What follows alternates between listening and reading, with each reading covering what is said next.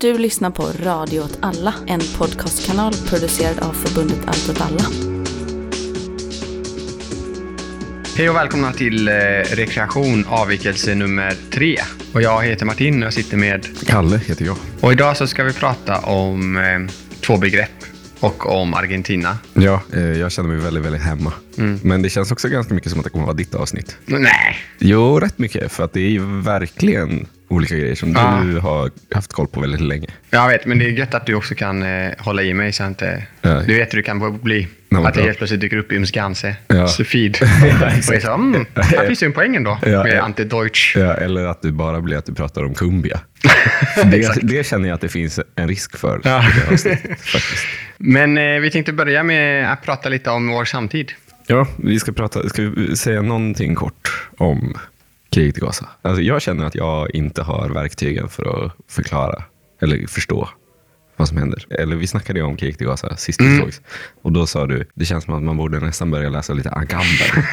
alltså, att, alltså att läsa så teori om överskottsbefolkningar och liksom kapitalismens verkligen ganska brutala... Dess monströsa sida. Ja, exakt. Eh, Det, för det har ju inte jag någonsin varit så intresserad av. Det gör också att jag är lite handlingsförlamad och tänkande kring hela, allt som händer verkligen. Ja, nej, jag tycker det, det, är, det är inte så...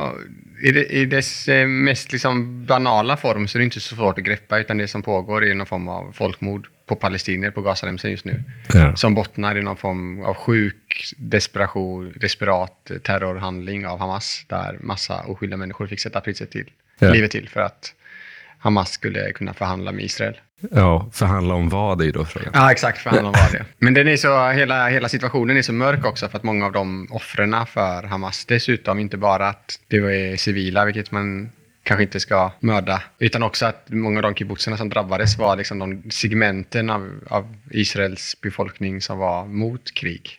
Ja, Framkommer ju det ganska Ja. tydligt. Och det framkommer väl nu också när det är så stora protester att få hem gisslan liksom. Ja. Och att de, eller de liksom rörelserna som ändå finns i Israel som vill ha någon form av fred, fred eller vill ha fred, kan man säga. Och emot liksom den här högerextrema regimen i Israel. De är ju de som mobiliserar till de här protesterna för att få hem gisslan. ja. Jo, men det, är väl det, det kan man väl säga någonting om. Det känner jag mig rätt, där känner jag mig rätt trygg i min teoretiska skolning. Att, att liksom imperiet inte respekterar människoliv. det känner jag väldigt starkt eh, att jag har på fötterna med här. Alltså Ja. att israeliska regimen liksom bara fullständigt skiter i sina egna medborgare. Liksom. Ja, Fullständigt skiter i säkerhet. Fullständigt, inte har någon som helst idé om ett långsiktigt projekt av liv. Nej. Utan verkligen bara är ute efter Nej, men det är väl- krig. Liksom. det har ju blivit, det, liksom den palestinska, eftersom man under de senaste, sen fredsavtalet egentligen har bekämpat alla försök till politisk organisering i Palestina, Ja. så har man ju militariserat också den palestinska eh, rörelsen. Liksom. Så att det blir ju som en dödskult mot en dödskult på något sätt. Ja, jag, tänk, jag tänker att eh, det är lite farligt att vi pratar om det här för att det här avsnittet ska delvis handla om varför citattecken destituerande makt inte är bra. Liksom. Och att det är ett dåligt sätt att förstå omvärlden. Men jag skulle nog ändå Är det säga... din, ditt mål? Nej, men- ja, lite mitt mål tycker jag. Mm. Men jag tänker att det ändå verkligen, det, det är verkligen inte ett samhällsbygge vi ser. Från, Nej. från något håll. Liksom. Nej, precis. Utan det är verkligen bara rakt över Ja. stupet. Men med det sagt så tycker jag att man ska delta i alla de här demonstrationerna och sånt som är för Gazaborna och mot bombningen av Gaza och kriget i Gaza. Där det dör fruktansvärt många palestinier just nu. och, och googla på Friends of Hebron Mm, och ge dem pengar. och ge dem pengar. För de är verkligen de är bra. Jag beskrev dem eh, som någon form av, eh, i helgen, som någon form av eh, palestinsk eh, civilrättsorganisation som jobbar icke-våldsligt mot occupation och apartheid. Visst, är det en korrekt Det är en benämning? mycket, Ja. väldigt korrekt benämning. Konflikt hade ett väldigt bra avsnitt om, om Palestina-konflikten. Eh, som man kan lyssna på. Alltså Sveriges Radio. ja. Ja. Eh, Eldröse hade ju också ett Ja, fantastiskt Eldröse avsnitt. hade också ett jättebra avsnitt. Så jag om- tänker att om man vill höra mer om detaljerna kring själva, själva konflikten så kan man lyssna på det Ja. istället för att lyssna på oss. Men Då har man troligen också redan lyssnat på det. kanske, kanske inte konflikt. nej, men nej, Eldröse. sant. Ja. Jag tycker en annan intressant aspekt av um, ja, situationen är ju den fredsrörelse då som uppkommit globalt för eh, fred i Gaza. Eh, och hur eh, den visar hur det politiska etablissemanget är så i otakt med opinionen i den frågan. Och att de inte alls kan hantera det. Så istället för att liksom eh, försöka bemöta den rörelsen på något rimligt sätt så blir det att man bara försöker eh, smutskasta den och stämpla den på olika sätt. Eh, och det är ju ganska intressant att följa, för det visar ju på att det finns någon form av liksom, positiv politisk mobilisering kring det också. För det är ju kanske sedan BLM egentligen som vi, ser så här stora globala demonstrationer i en Ja. fråga över hela världen. Liksom. Exakt. Eh, och det känns också gött eftersom uppenbarligen alla stater förutom Bolivia, Chile och Colombia, I- eh, Ecuador, har ställt sig på Israels sida i princip. Ja, exakt. Vi hade ju besök från eh, Storbritannien i helgen. Keir Milburn var på besök och då snackade vi Om man vill ha bevis kan man kolla på hans Instagram.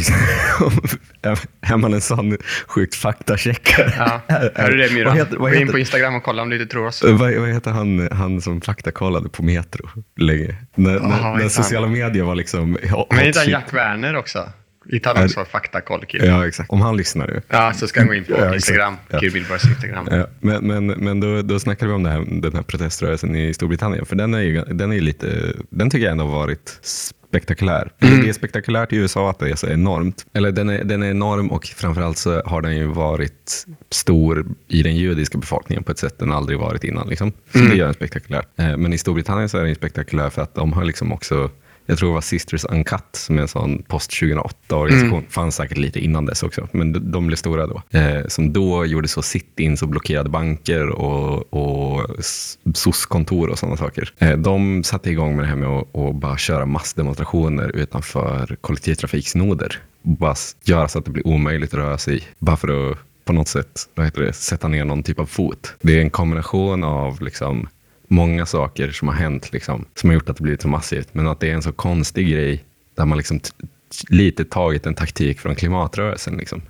Fast i en helt ny situation och på ett helt nytt sätt. Och, man Mm. läser, och, man, och jag upplever inte alls att de har fått samma, samma backlash som de här som ställer sig på motorvägar Nej. och som folk tutar på och vill mörda. Liksom. Så på så sätt är det ju, det kanske är smart att blockera liksom, eller kollektivtrafiksåkare tänker jag är mer sympatiska människor. Så det, kanske är smart, det kanske är smart att ge sig på sin närmste. Just det. Blockera sin sambo från att ta tåget. Blockera någon som inte kommer vilja köra ihjäl dig.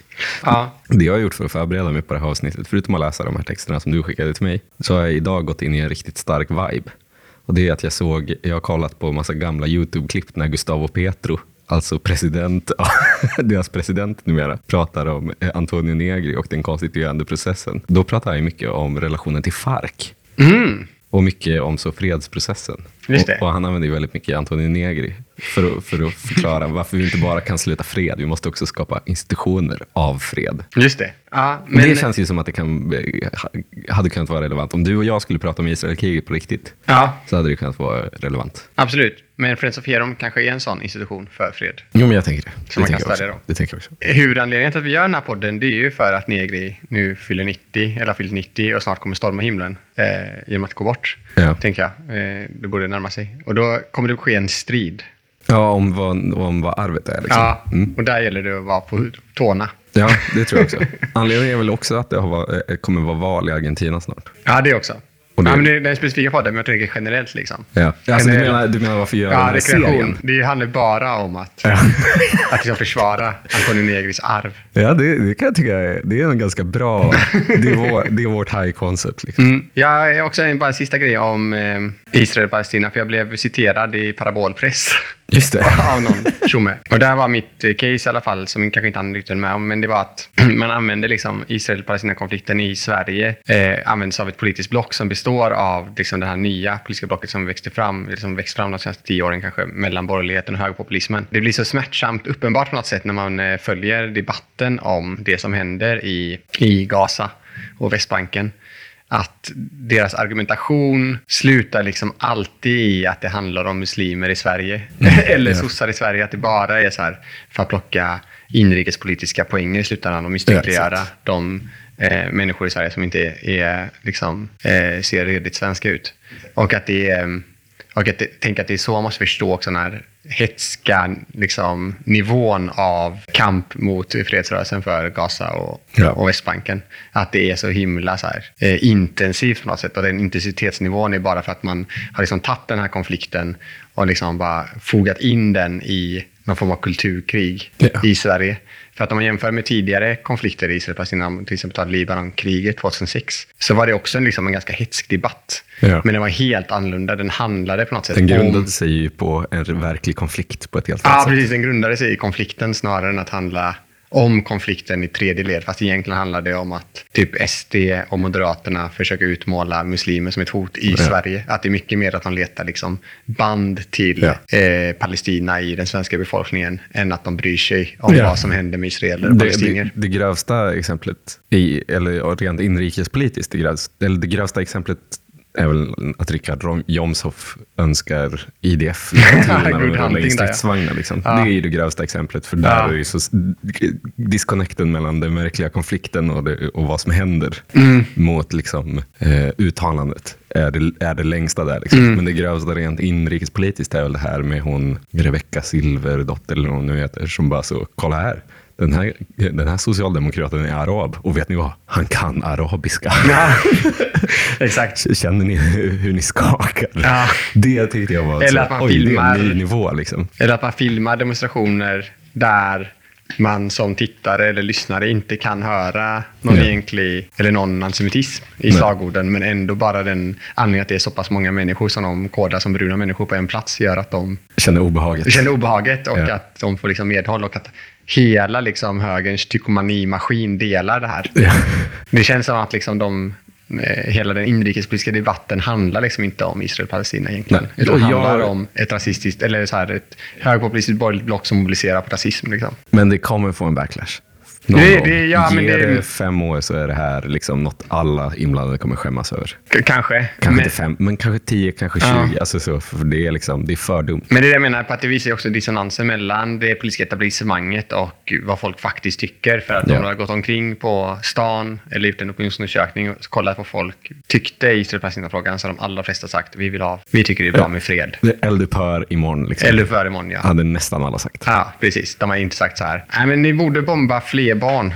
Det kan finnas ja, Jag, jag önskar att de hade bombat lite mer, med lite mer precision, men bombandet måste fortsätta. exakt, exakt. Nej, nej, precis. Och det visar väl också hur i otakt man är med opinionen på något sätt.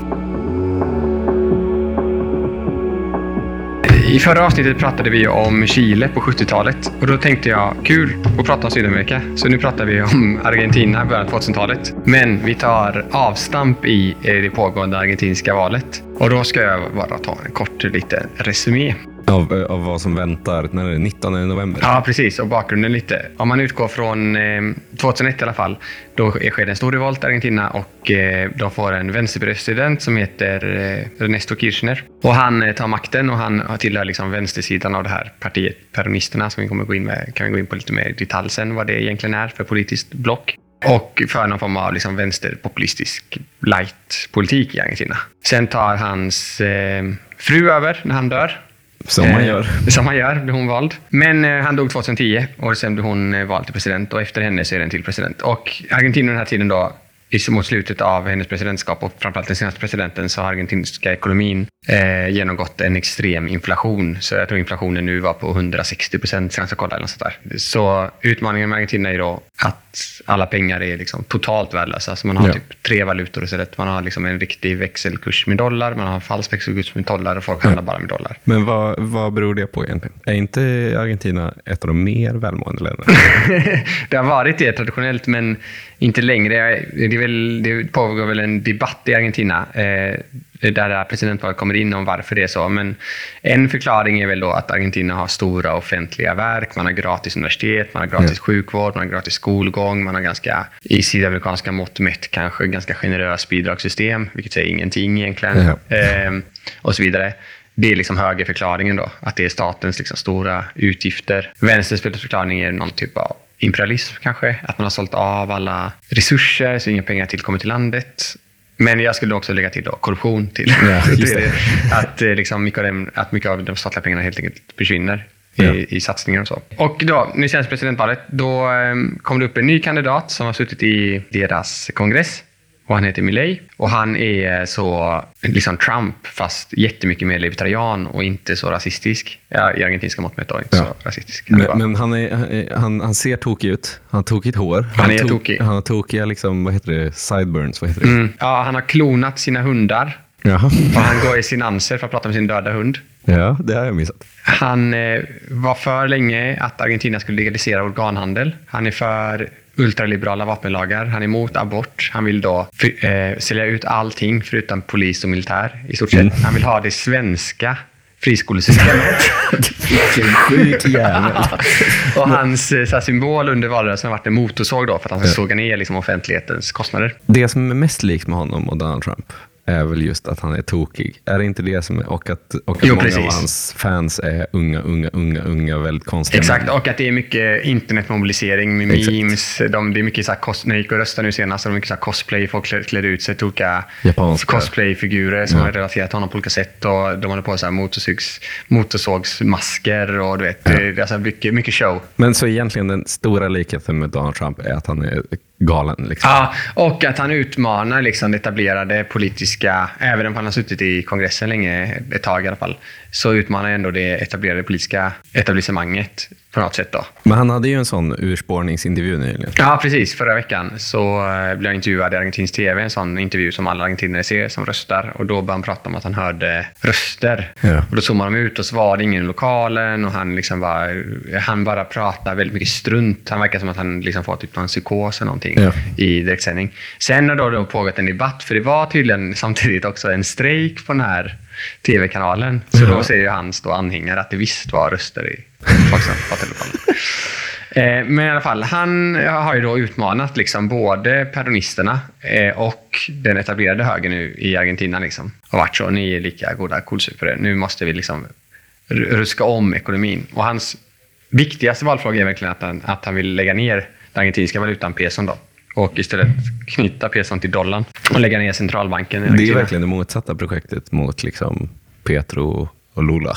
Ja. Som hände liksom samtidigt. Så, så man kan ju läsa det som någon typ av, om man vill vara sån, kontrarevolution. Ja, det kan man göra också. Men det som är intressant med honom det är att hans väljarbas är liksom inte så här de klassiska högerväljarna i Argentina som kanske tillhör då gamla jordägare, överklass, liksom någon form av beläst medelklass och sådär. Det är liksom hög, småföretag och sånt. Utan hans väljarbas är liksom fattiga människor till stor mångt och mycket, men det är också människor som arbetar inom in- informella ekonomin med typ eh, att köra ut mat och sådana saker. Alltså han Ja. har lyckats mobilisera den gruppen som då, om man relaterar det här genom till upproret 2001, som liksom låg lite till grund för det upproret eh, utgör hans liksom, kader i hans väljarbas. Och han då kom tvåa nu. Man röstar, man har två omgångar och om man inte får en tydlig majoritet i första omgången så har man en omgång två. Just det. Så i första omgången så är det massa olika presidenter. Det är alltid någon peronistpresident som får så här ändå typ 4 procent, vilket är väldigt många röster. Eh, och sen var det högerns klasskandidat och så var det Milei och så var det en finansminister som sitter i den här regeringen som har en inflation på 160 procent. Och han fick flest röster, vilket är sjukt. eh, och eh, då, nu då den 19 november tror jag det, så är det val i Argentina och då kommer det stå mellan Massa, som den här finansministern heter, och Milei. Eh, och högerns förra kandidat, Bullrich, som då förlorade första omgången. Hon fick 27 procent tror jag. Eh, hon har liksom endorsat honom så att det är bättre än peronismen. Bullrich. Ja, Bullrich. Och också den förra presidenten, eller förra, förra presidenten som heter Macri, som var den forna borgmästaren i Argentina också. Väldigt tydliga maffiakopplingar. Alltså i. Buenos Aires? Ja, i Buenos Aires. Han har också endorsat Jaha. henne. Eh, hennes val av endorsement. Ja, har- I tredje Eh. Men då är han med, Massa är ju, eh, tillhör någon form av socialliberal eh, block i peronismen då. Ja. Så då argumenterar mycket för att eh, han är liksom bättre än Milei för han är inte, tillhör inte den här Kirchner-vänsterfalangen i peronistpartiet. Och det är det som är ett, liksom ett argument för att Milei inte kommer vinna valet. För innan har väl pekat på att han skulle ta hem en jordskredsseger om man tittar på de faktiska omständigheterna mellan kandidaterna, att ena kandidaten är någon som är finansminister i en regering som har 140 160 procents inflation och den andra är så, där går inte. Starkt argument. Ja, precis. Då, och sen har han väl också han med sig lyckats liksom mobilisera peronismen på något sätt bakom sig. Men valdeltagandet var också väldigt lågt. Så vi får se den 19 november. Och det här har med ju dagens tema att göra när vi ska prata om destituerande motmakt och eh, konstituerande makt. Eh, 2001 var ju det här eh, revolten i Argentina och den föranleddes av att under 90-talet så växte det fram massa stora rörelser i Argentina som eh, organiserade andra sätt att leva på och andra sätt att göra motstånd på mot eh, kapitalismen än vad man hade gjort tidigare i en argentinsk kontext. Och Piqueteros, som är kanske den som vi kommer prata mest om. Mm. De har vi redan pratat om vid något tillfälle. Alltså, det, var, det känns som att det var ett gammalt avsnitt, ett av de första. Ja, precis. För man kan säga att man kan dela, om man ska dela dela upp det grovt så skedde då massa fabriksockupationer eh, där man försökte driva fabriker själva. Eh, det fanns under 90-talet, folk var så fattiga i stora delar, så växte det fram liksom någon form av bytesmarknad i, i fattiga områden. Och sen växte det fram en, en rörelse som organiserade människor som f- befann sig i arbetslöshet, som mm. kallades Picateros. Och Picateros hette de för att de gjorde en piké, alltså en blockad. De här rörelserna under 90-talet växte fram för att Argentina under 90-talet gick igenom ett typ eh, nyliberalt eh, liksom, stålbad som kan jämföras med eh, lite light det som, eh, som Milei vill göra. Jag menar sålde ut liksom i stort sett allting för att finansiera lån för att kunna göra så att medelklassen kunde konsumera. För då- var peson också knuten till dollarn. Så delar av medelklassen hade det oerhört bra under 90-talet. De fattiga hade det väldigt dåligt. Så det växte fram massa sådana rörelser då som försökte liksom organisera den sociala reproduktionssfären kan vi säga. Eh, för att överleva helt enkelt. Och mitt i allt det här så finns det ett gäng eh, vänsterstudenter i Buenos Aires som kallar sig själva för Colectivos Situaciones. Vad betyder det? Det är kollektiva situationer bara. Exakt. Ja, det är ett Eh. väldigt, väldigt bra namn. Alltså. Väldigt bra namn. Och de är väl lite förlästa.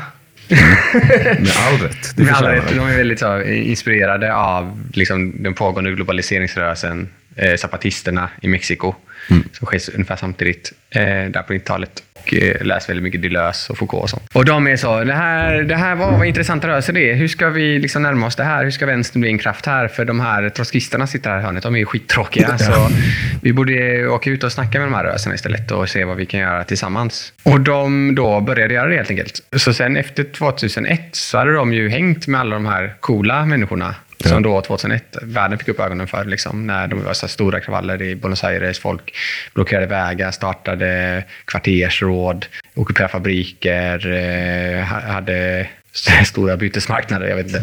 Men då hade ju kollektivsituationen liksom, eh, hängt mellan de här människorna och gett ut en bok typ om varje grupp. Och allting byggde väl på väldigt mycket undersökande. Precis. De sysslade ju med det vi brukar kalla militanta undersökningar. Ja, exakt. Det vet jag inte om vi har pratat om. Och det, det ska nog inte förstås så mycket som forskning, utan det är mer som en synsätt på politisk rörelse. Typ att man eh, försöker närma sig politiska rörelser genom att göra upp med sin förförståelse för situationen. Att man ser situationerna i centrum istället för politiken. Istället för att fråga sig typ, ah, men hur ska den här rörelsen tillskaffa sig makt här? Så den kanske man fundera på, okay, men hur lyckas den här rörelsen reproducera andra typer av gemenskaper som går bortom kapitalismen? Eller vad gör i Picateros fall, vad gör den här rörelsen liksom mellan blockaderna? Exakt. Vad är det för andra typer av subjektiviteter som uppstår? Vart ses de? Vilka är de? Hur beter de sig? Precis. Och Och hur, hur- hur förstår de det de gör? Exakt. Och hur kan vi förstå det tillsammans, Mm. det som händer? Och det, det som är intressant med argentinska då, situationen och den argentinska socialrörelsen är att den skiljer sig lite, eller den skiljer sig ganska mycket från liksom, både bolivianska och venezuelanska exemplet som är ungefär samtida i den rosa vågen, det vill säga Ja. den vänsterpopulistiska,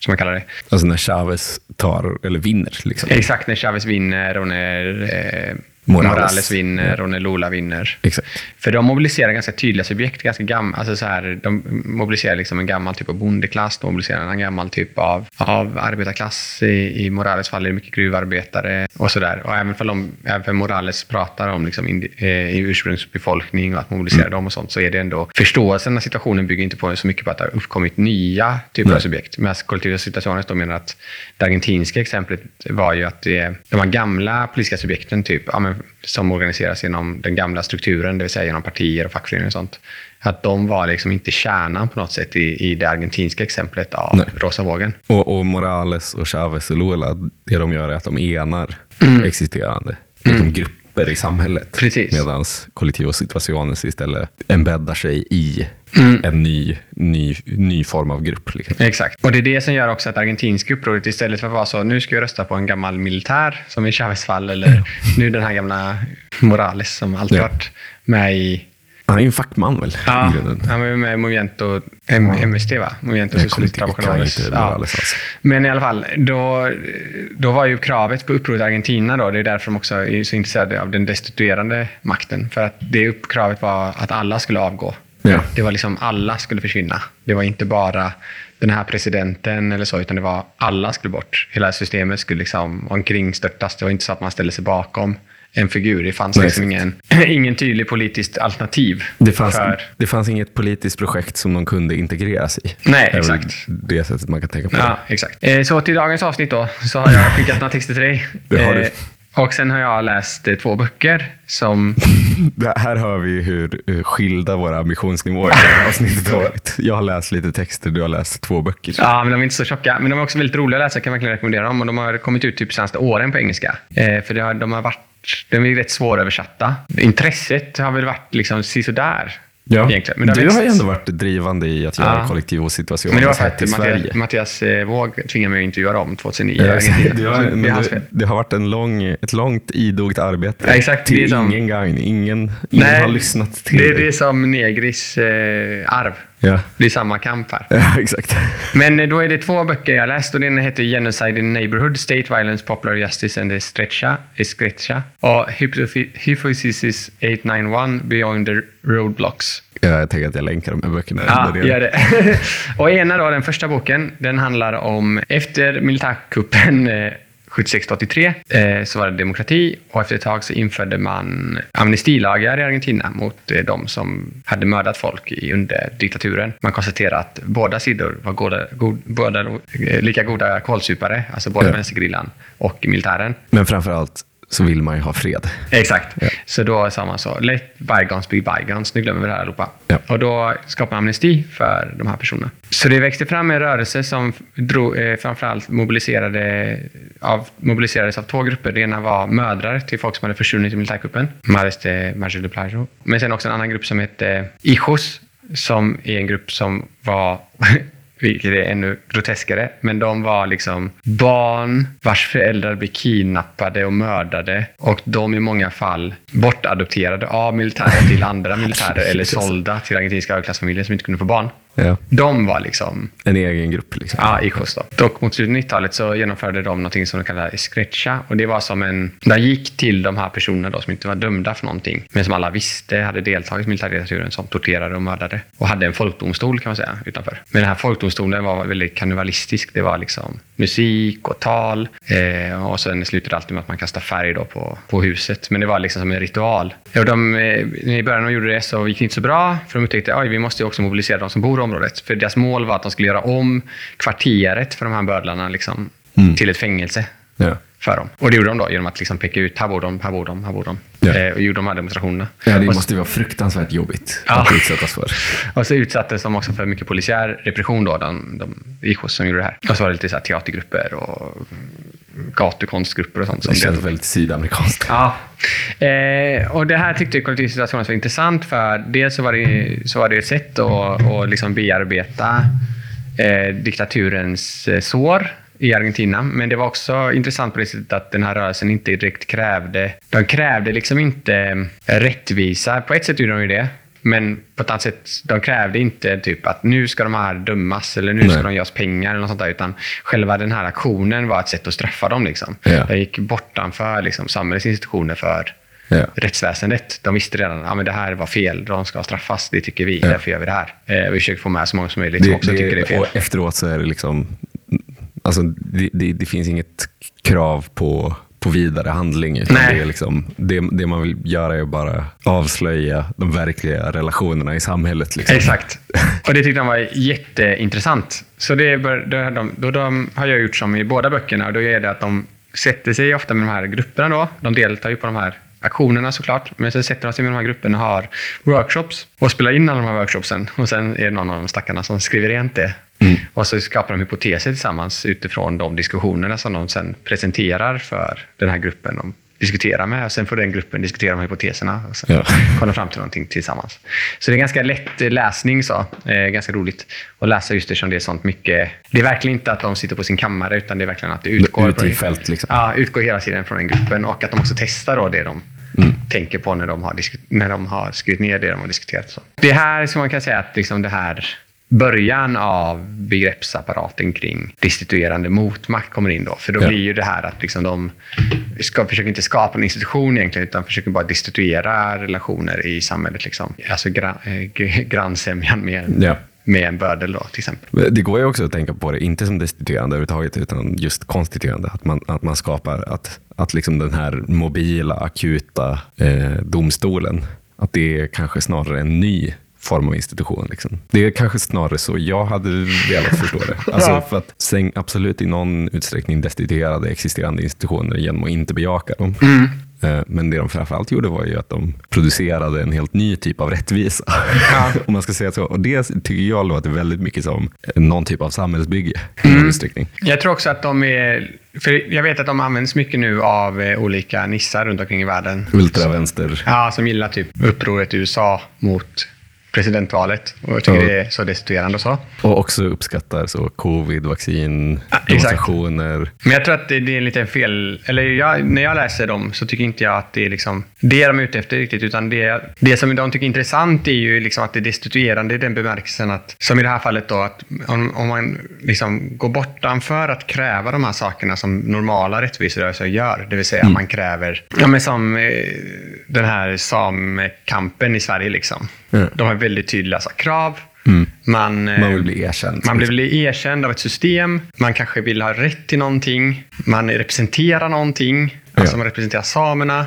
Man, man eh, försöker eh, nå någon, liksom, någon makthavare. Alltså det finns en väldigt tydlig förhandlingsdimension och en representation. Men alltså de menar ju då i det här specifika fallet så finns inte det. Nej. Och på det sättet är det destituerande för att man liksom kringgår representationen. Jag tror inte deras case i slutändan är att det per se är liksom, det är radikalt för det bryter med någonting. Det betyder inte att det nya kommer uppkomma ur, det kommer uppkomma ur det delvis, men det kommer också skapa något annat liksom. Så jag tänker att man kan se det så också. Ja, ja, det, det blir ju lite att jag diskuterar, inte med dig, utan med... Jo, men nu diskuterar du med mig. Det, det blir, det, nu när jag, när, jag, när jag är så... Det kanske, kanske inte är destitution. Det, det, då är det, allt- blir det ju att jag diskuterar med de här ultravänstermänniskorna. Ja, precis. Ja, men jag tycker det är helt rätt, för de använder ju de här begreppen och de använder ju begreppen utifrån det här på det Ja. sättet. Så. Ja.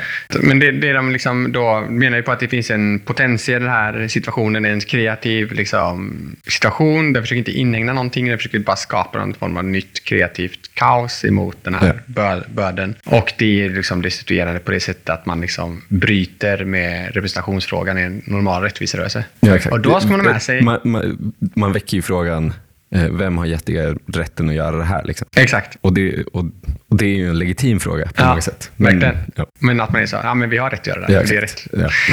Men det, då är det roligt, för då är vissa av de här som är med i IK, som de diskuterar med i boken, är så här, fast på ett sätt kräver vi ändå saker. ja. Det. men det är kul, men jag skriver också det. Så Ja, det är ja. en diskussion som ja, men Det är det som är fett med kollektiva Ja. situationer, så att allting är transparent på ett, Ja. på ett sätt som vanlig politisk teori inte är. Nej. Liksom. och sen den andra boken då, eh, den här eh, Hyp- Hypothesis 891, Beyond the Roblox, den är liksom skriven på en adress med, som har 89 891 som nummer. Och då är det ett antal workshops de har tillsammans med en Picateros-grupp som heter MTD Solenas. Och MTD det står för typ Movimiento Trabajadores Desocupados, alltså rörelsen för arbetslösa arbetare. Och den är kanske ännu mer intressant att diskutera utifrån det här distituerade motmakt. Det, det, det som de tycker då är liksom det spännande med Picateros-rörelsen, det är dels att man kan konstatera typ ganska fort så här. Det här är inte en rörelse, det är en rörelse av massa rörelser. De kallar det typ en, mo- movement of movements eller en, en movement of mul- multiplicity.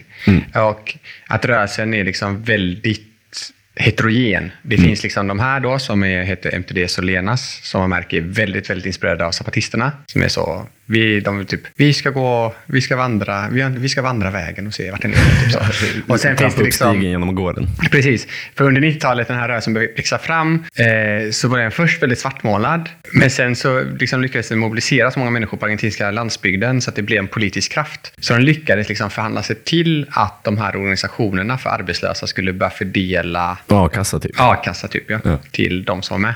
Och då kunde organisationerna själva sätta upp regler för vilka som skulle få pengarna. Så då har du allt från de här sabatisterna, du har liksom rena så här klientivistorganisationer kallar man det, alltså som är styrda av ett specifikt politiskt parti. Och så, om du är med och arbetslös så, ska, så måste du rösta på oss, Ja, ja. annars får du inte pengar. Visa gärna att du sympatiserar med oss, du måste vara realarbetare och så. Eller blockera en väg när vi, när vi, När vi misstänks för korruption. Ja, typ, exakt. vad det kan vara. Och sen finns det liksom så här trotskistiska organisationer som tolkar liksom den här nya arbetslöshetsrörelsen som form av avantgarde, någon form av nyliberal kontext. Och så finns det ju de här då MTD Solans som är så här, ja, lite mer åt vårt håll kanske, politiskt. Men då 90-talet så växte den här rörelsen och närmade sig liksom eh, Buenos Aires, fast via, om man ska med sig att en tredjedel av Argentinas befolkning bor i Buenos Aires, närmar sig Buenos Aires via den fattiga periferin. Liksom. Det var verkligen Ja. den fattigaste rörelsen. Och det de gjorde, det var ju att för att få till det här med bidragen då, så blockerade de helt enkelt motorvägar Ja. och stoppade cirkulationen i samhället. Det, och det är det de är ihågkomna för. Att, Exakt. Och man, och man brukar prata om det som att de liksom genomför strejker i den sociala fabriken. Ja, Liksom.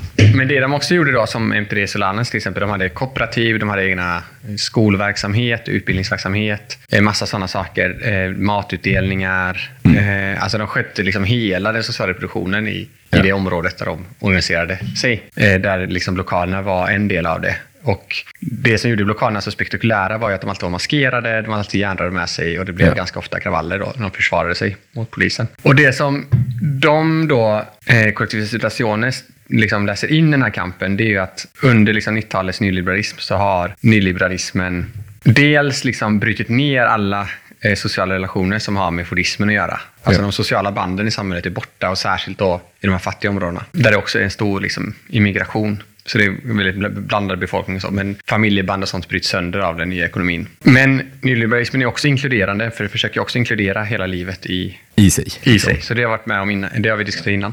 Och det som är så intressant om vi tycker om med Piketty-rörelsen och som också MTD Solanas håller med om, det är att de inte heller då, precis som till exempel kämpar för en inkludering. Mm. De kämpar liksom inte för att börja arbeta, Nej. som själva säger. De kämpar inte för att bli exploaterade, utan kämpar för att ha ett annat liv Exakt. bortanför att, exploateringen. Att, att, kämpa för att få ett arbete skulle ju då kunna vara en kamp för ett erkännande. Liksom. Nej, exakt. Men här är det mer så, annat. ge oss pengar så fördelar vi dem. Och de fördelar pengarna givetvis enligt devisen efter var och en Av var och en efter förmåga och var och en efter behov. Exakt. Såklart. Klart. Och då är det nyliberalismen då inkluderad på det här sättet, men också exkluderande eftersom den hela tiden koncentrerar rikedom och fattigdom. Så den skapar hela tiden de här, den här di- diakotomin liksom, mellan de här två grupperna. Men det som är spännande då är, är ju då att då Picateros använder liksom självorganisering för att skapa ett helt annat. Och på det sättet är menar de då också att de är destituerande Destituerande, för att ja. de bryter med liksom viljan till inkludering. Det är skapan, skapat subjekt. För en Picateros är inte bara någon som är arbetslös, utan det är någon som faktiskt Det är handlingen i sig. det är handlingen som skapar liksom rörelsen snarare än att det är eh, relationen i produktionen då, eller att man är utanför produktionen. Ja. Ja, men det är fett. Ja, precis. De återkommer också hela tiden till det här med, det tycker jag, jag vet att Mattias Våg brukar alltid prata om att de har en så bra analys av motmakt, men jag vet inte. Jag tycker mer det, det, mer, det man mer kan ta med sig när man läser dem är ju mer deras, eh, liksom, när jag skriver om just det här, att vikten av att skapa nya sociala band genom kamper och att de här kamperna gärna då får vara destituerande på något sätt. Men att det skapar liksom ett nytt samhälle i samhället på något sätt. Ja. Och att det är de här sociala banden som är viktiga. Det, det, är ju, det är ju just det här begreppet destituerande tycker jag är spännande i relation till det här. För att, vad heter det, när man talar om destituerande motmakt skulle jag säga att det man egentligen pratar om är Antonio Negris koncept konstituerande process. Liksom. Ja, Vilket eh, låter jävligt motsägelsefullt eftersom att konstituerande och destituerande är motsägelseord. Liksom. Eh, för, för just motmaktsbegreppet i sammanhanget gör ju hela destituerande innan helt meningslöst på något sätt. För att motmakt förutsätter makt på något sätt. Och något med destituerande är någonting som avskaffar makt. Liksom. Ja, precis. Om man, ska ta, om man ska ta de här ultravänsteristerna på, Ja. på orden, vilket jag ändå tycker att man ska, för att jag tycker att de, deras begreppsapparat makes sense i alla fall. Liksom. och, det, och Antonio Negris eh, konstituerande process, koncept är väl egentligen bara liksom, att ta liksom, former av kamp och göra dem till former av liv. Och det skulle jag säga är väldigt mycket det här. Liksom. Ja. Just det här att bygga institutioner av, av liksom, social produktion på olika sätt, på olika skalor. Och också det här med att få rätten att dela ut a-kassa. Det känns också väldigt mycket att träda in i en medierande roll. Liksom. Ja. Och då alltså absolut en fråga om representation. att, att hävda att det inte har med representation att göra låter ju lite, lite galet i sammanhanget. Jo, men det är väl för att liksom representationen... Eh, men som i MTD Solanas fall så diskuterar de just det. Bara, men hur, hur avgör ni liksom, vilka Ja. som ska få pengar och inte få pengar? Och då de, ja, men man får vara medlem hos oss och så ska man göra helst delta så gott man kan. Då får man pengar. Så det är liksom inte... Men då är det är ändå ett medierande, för att det är ändå, då är det genom det man medierar. Det är ändå att man fattar ett beslut om hur medieringen ska gå till. Precis, men det kräver ändå på något sätt att man då deltar i den här politiska kampen. Och på det sättet, och om den här politiska kampen är, är liksom strävar efter, eller genom då den här liksom alternativa sociala produktionsformerna på något sätt sträva bortom kapitalismen så är det ändå något eh, annat än en representation, tänker jag. Ja, i någon utsträckning, absolut. För representation, för det är väl det också som man kan vara så här, när jag inte läser det noggrant så här, men de är ju väldigt inne på, de pratar också om multituden liksom, och multituden är väl en konstituerande process kan man Ja. säga, alltså att man sammanfogar massa identiteter till liksom en större och större massa. Mm. Att liksom mobilisera den mot imperiets eh, institutioner. Ja. Då, då är det liksom representation. Men om man då menar istället, om man vänder på det och säger att det finns inga, det finns inga identiteter som är per se redan är radikala, utan de identiteterna som måste till måste skapas genom en politisk kamp mot mot exploateringen, då blir det restituerande. Att det, det är därför man liksom fokuserar på det. Alltså det är det jag menar med att det här med de sociala banden är liksom det mest givande i läsningen. Ja. För då är det absolut. det, och det är ju restituerande, för det är liksom att man bryter ner den gamla förståelsen av sig själv genom den här kampen. Kan man inte då... Är det inte lite fattigt att tänka att, all, att det enda vi kan göra det är att producera nya identiteter utifrån att blockera vägar exempelvis? Är inte, Jo, men det är vi... är inte exempelvis alla de här familjerna till de här piketerasarna som plötsligt fick en, vad heter det, eller de här barnen som får gå i piketerasskolan. de är ju inte skapade i politisk kamp Nej. emot någonting, i antagonism, utan i ett positivt projekt. Ja, jo, precis. Ja, Är inte, är inte det liksom, inte det värt någonting? jag tycker att det är mer värt. Liksom. Jo, men det bygger ändå på grunden på... Ja, någon, ja.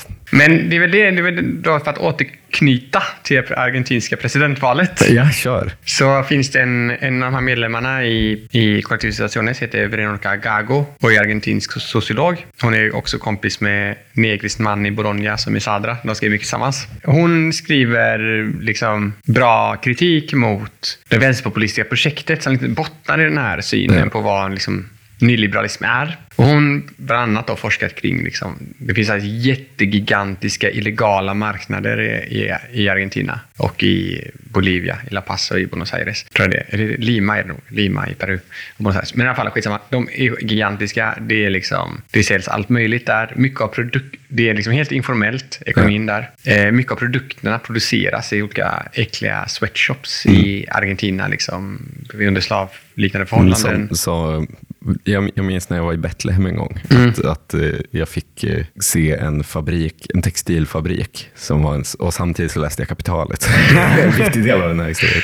Eh, eh, en sån textilfabrik där olika arabiska kvinnor jobbade med att liksom färga liksom tyger. Eh, och, och, jag, och jag gick in där och jag kände bara starkt att det här var liksom det Marx beskrev som det som fanns innan kapitalismen blev ett allomfattande system. Alltså manufakturen. Det som fanns innan fabriken men som gjorde samma typer av produkter. Att det var så riktigt, riktigt jobbigt, deppigt där inne. Men jag tänker att det är så fast gånger hundra då. Ja, exakt. Eh, och det är mycket så immigrantdrivet. Liksom. Men där finns det också, och det är mycket maffiakopplingar och bla bla bla. Men det finns också positiva, liksom, det finns någon bytesdel, vet, någon annan typ av ekonomi, alternativ form av ekonomi också. Men där menar hon ju på att det på, liksom, på eh, den mest liksom, partikulära nivån mellan människor också uppkommer nyliberala subjekt. För man Ja. liksom, kommer in i ett nyliberalt tänkande. Och hennes kritik då mot vänsterpopulismen i, i Sydamerika var ju att eh, vänsterpopulismen har ju försökt lyfta fattiga, men ofta genom konsumtion. Typ Som i Argentina då. Då har man liksom gjort så att när man, tar, när man får det här bidraget, då, socialbidrag till exempel, då får man kreditvänlighet. Ja. Så du kan ta lån för att köpa saker. Ja. Och på det sättet liksom lyfts ur fattigdom. Och är samma Ja. sak i, jag tror inte Bolivia man, att man får ta lån på inkomst där, men där det är också via konsumtion som man har. Liksom. Och på det sättet har man ju liksom gått till en nyliberal logik för att lyfta folk från fattigdom.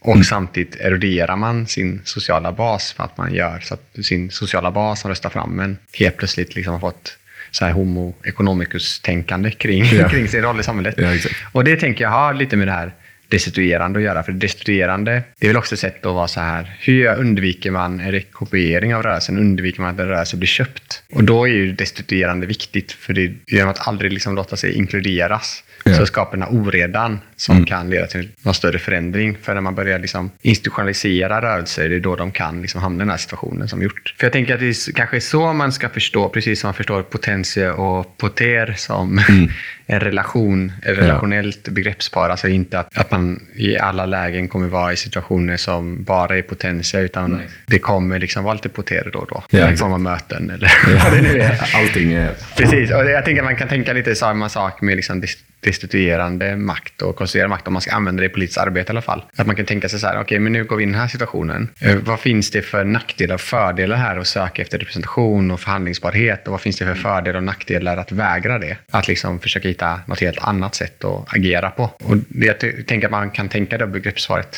så istället. Ja, nej men jag, ja, absolut. det är en syntes av hela det här avsnittet. Exakt, det är en syntes. Ja. Fixat alltså. jag, kan, jag kan trycka på den här stora röda knappen där det står rec. typ färdigt. Ja, nej men absolut, det är en jättebra slutsats ju. Mm. Alltså, det funkar ju superbra. Men eh, också, det är väl det är också det här liksom när de, det är väl också en annan sak som man kan ta med sig. Som de, de har skrivit en bok som heter For a New Social Protagonism som kom på engelska igen med ett nytt förord av någon av de här destitueringsgubbarna. Men där är de också så här att de liksom försöker skriva fram en ny form av social motsättning i samhället. Ja. De försöker bryta med liksom den här vänsterförståelsen eller som man eller den här idén om att det finns ett klart social grupp som bara är att mobilisera och ja. sen blir det liksom revolution. Ingen, ingen skulle nog säga att det finns en klar grupp. Liksom, men det, det, det, finns, det finns många som tror att det finns många klart tydligt definierade grupper som kan samlas. Eh, och det är just i samlande. Många, många har som sitt politiska projekt att samla alla de här grupperna. Medan det här perspektivet snarare kanske är att samlandet är ett, eller så, att, att nya subjekt skapas i görande. Ja, precis. Och att, de, att i de här då för att återkoppla deras namn, där, att de här olika situationerna exakt. i sig skapar liksom subjekt. Och att det är de situationerna eh, som multipliceras. Det är de situationerna som liksom leder fram till det som hände i Argentina 2001. Snarare än att det var att man liksom lyckades mobilisera 500 fabriksarbetare, 200 mm. bönder och 300 kvinnor. Ja. och så blev de ja. avantgardet liksom, i polisprojekt. Ja. Utan det var de här olika situationerna som ploppade upp var för sig utifrån hur det ekonomiska systemet såg ut. Och de liksom mobiliserade nya typer av subjekt. Ja, det är, det, här, det är ett bra avsnitt det här. Men ska, vi ta, ska, vi ta, ska vi ta huvudklämmen en gång till, fast mer koncist den här gången? Eh, att, att just, Aha, just det, den här om att vi inte, inte sträva efter erkännande och inte sträva efter eh, representation och medling. Liksom. Att det finns en poäng i. Mm. Men det finns också en poäng i att liksom kräva rätt och få, och få representation. Liksom. Mm, man kan ju också tänka att det är situationsbaserat. Ja.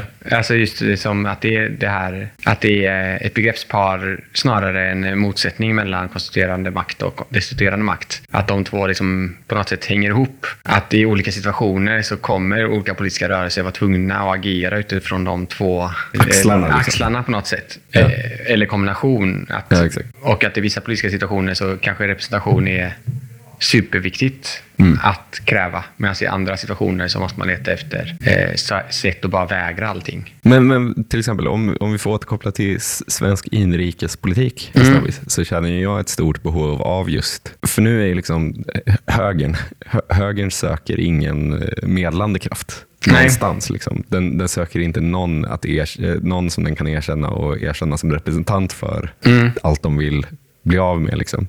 Utan de är bara ute efter utrotning. Liksom. Mm. Det, det, finns ingen idé om att så...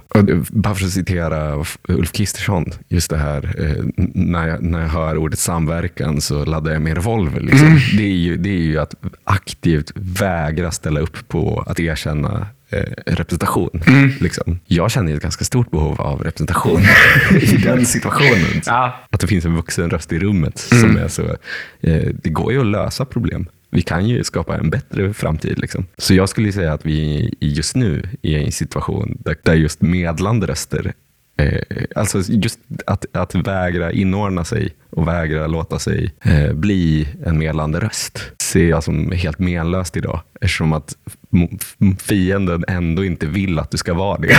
fienden vill att du ska vara representantlös och, och oerkänd. Och liksom. Men frågan är då vem man ska vädja till efter representationen? Alltså... Ja, jo, men ja, vad är att vädja?